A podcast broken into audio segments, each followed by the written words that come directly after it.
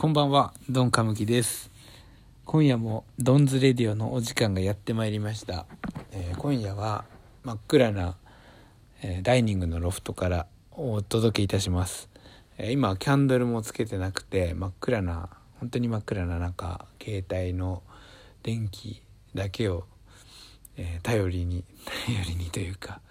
布団の上でね、あぐらをかいて喋っているんですけど、本当に懐かしい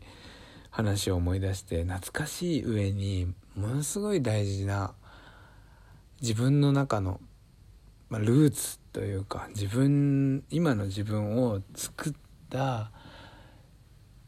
きっかけになったお話を今夜は思い出しながら話していきたいと思います。本当にもう涙なしには語れないぐらい、僕の中でも重要なターニングポイントとなった話ですので、ぜひこの話を最後まで聞いて、何か今のあなたの人生の何かの役にでも立てればなと思います。そんな願いを込めて、難しい話していきたいと思います。それでは今夜も参りましょう。やってるかい、いらっしゃいませ。はい、遡ること約10年前か、もう10年前だね。ちょうど10年前の話なんです。僕はその時は海の家をちょうど継いだばかりで、2年目ぐらいだったんでしょうかね。本当に右も左もわからない、ただのクソ坊主で、スケボーのことしかね頭にはなくって、とにかくスケボーをやってた26歳だったんですよ。で、海の家をやっているのは親からのその仕事を受け継いだもんですから、自分の仕事が欲しいっていうか、自分で俺だってできるんだぞみたいなのを、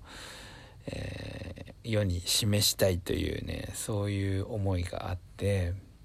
ピザ屋さんを始めたんですね。イタリアに留学も行ってたしっていうのもありつつ、ニューヨークに行った時のピザがすごくかっこよくて印象的だったんで、ピザ屋さんを始めたんです。で、お金のやりくりなんかは本当にわからない、ただのね、若者ですから、もうやりくりなんて本当にわからないんですよ。で、すごく貧乏な暮らしをしてたんですね。もう毎月の支払いに迫られる日々で、何かしなきゃ、もっと何かいいアイデアはないかっていうのを常に模索していたんですけど、ある時ね、結構それが辛い日々が続いてたんですけど、ある時ハッとひらめいて、そうだ、お金を借りようって思ったんですよ。で、ピザ屋さんを作る時に、僕は最初の資金が例えば家賃というか、建物の敷金、礼金とか、最初にガスを引いたりとかしたんですけど、ガスのその引く代金とかを、借り入れなしで始めてたんですね。要は海の家の、利益を使って、それを要は投資して、そのピザ屋さんを始めていたので、借り入れなかったんですよ。で、僕の当時の考えは、もうお金を借りないで始めてるんだから、みんなお店ってお金借りて始めるんでしょって思ってて、だからみんな借りてやってんだから、俺は借りないで始めたんだから、今苦しいんだから借りればいいんだよって思って、そこにね、解決策を求めた。で、すごく気分が楽になってたんですよ。もう俺はお金借りるんだから、この自転車操業ってこの負債を抱える日々、負債っていうか違うな、支払いに追われる日々とおさらばだ、これでよっしゃーと思って、それでちょっと気持ちも大きくなって、友達におごったりとかしてたんですよ。なんか食べご飯とかね、俺もお金借りるからいいんだよっていう、今思うと本当にバカ者だったなって思うんですけど、それで解決されるって思ったんですよ。でも今思えばそんなのは何の解決策でもなくって、ただ先送りにして大きくする、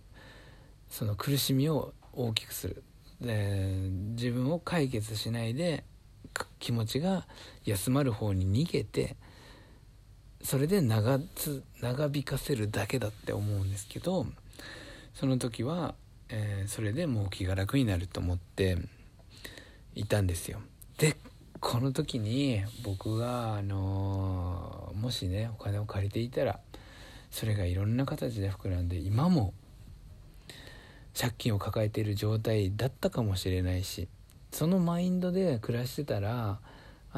もし学びがなかったとするならね、どこまで行ってもそのマインドなんで、苦しければ借りよう、そして借金は膨らんでいくっていうのが繰り返されるんですよ。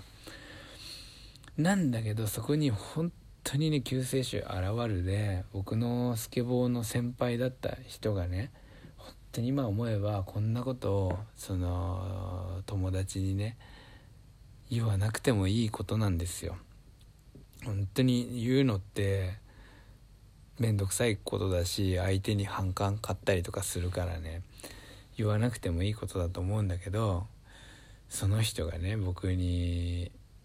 こう言ったんですよ。俺はその時にね最近どうって言われて、いやもう結構苦しいんだけど、もう俺お金借りるからいいんだ、もうそれで解決よみたいな感じ言ったら、結構顔色を変えて、いやゆうたろうそれはおかしいぞって言って、やめた方がいいぞって言われたの。なんで俺こんなにノリノリなのにめっちゃいい気分なのにどうしてって思ったのよ。なんだけどそんなに借りたいんだったら、そんなにというか、本当にゆうたろうがお金を借りたいって思うなら、銀行の前に家族か友達に頭を下げて借りなさいっていうわけよ。それを聞いてさ、やっぱりいや頭なんて下げれないよ、そんな家族とかその親戚、家族行ってダメなら親戚行きなさい、親戚行ってダメなら友達行きなさい、頭を下げる覚悟はあるのかって言われたわけよ。そんなのはない、そんな恥ずかしいことはできるわけがないって思ってたのよ。でも銀行に行ったら別に自分はありがとうございますって言われてお金を借りれるんだのにもかかわらずね、なぜ頭を下げなきゃいけないんだみたいな。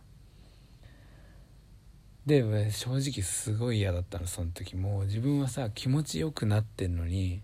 なんでそれを止めんの、俺の店で俺が借りるんだから別にそんな言われる筋合いなんてない、そう思ったのよ。なんだけどその時琴代はまだ結婚前で彼女だったんだけど、お金を借りるっていうことになんかね難色を示してくれてて、でどこまで行ってもその先輩と琴代が借りるなっていうのを言うから、なんかもうある程度行った時にもう分かった、もう借りるのやめるって言ってやめたのよ。でもやめたところでそんな内心なんか別にすっきりしてないわけよ。もうなんかもういいみたいな、そんなん言うんだったらもうやめるみたいな感じだったんだけどさ、それがさ今思うと本当にあそこで借りてたらどうなってたかと思ってさ、そんな言わなくてもいい友達のね事情にわざわざ時間を割いてさ、真面目に話をしてくれたその彼の言葉をねうっかり忘れてたんだよ最近。だけど今日なんか思い出すことがあったから思い出して、なんか本当に感謝しなきゃ。今までもね何回かそのちゃんと途中で本当にあの時の言葉があったおかげで僕は救われたんですっていうのは伝えてあるんだけどさ、いやそんな俺なんて何もしてないよみたいな、ゆうたろうが自分でやったんだよみたいなこと言ってくれるんだけど、いや本当にバカだったなと思ってね。でその時彼が、僕にね納得をしない僕に説明をしてくれた例え話があったんですけど、これをね最後にお伝えして終わろうと思います。彼がね例えて話してくれたのは、ゆうたろういいか、七転び八起きという言葉があるだろう。七転び八起きというのは7回転んでも8回目で起き上がれるっていう、そういう熱血が気合いのね言葉ではないと。これは最初に起きている状態から七転び八起きしても最後は起きれるよ。なんだけど最初に転んだ状態から七転び八起きすると最後転んだ状態になるよっていう話なんだぞっていうのを言ってくれたんですよ。で数をねなんかこう数えてもいまいちその仕組みよくわかんないんだけど、まあそんなのはねちょっと気になる人はちょっと調べてみてほしいですけど、とにかく最初に起きた状態から始まらなければ最後に起きることはできないっていうことを強く言ってたんですよ。だから今ゆうたろうは借金をしない状態からスタートしてるんだったらそのまま行けと、そうすれば最後に起きれるぞという話だったんですよ。だからここで借りてスタートさせたら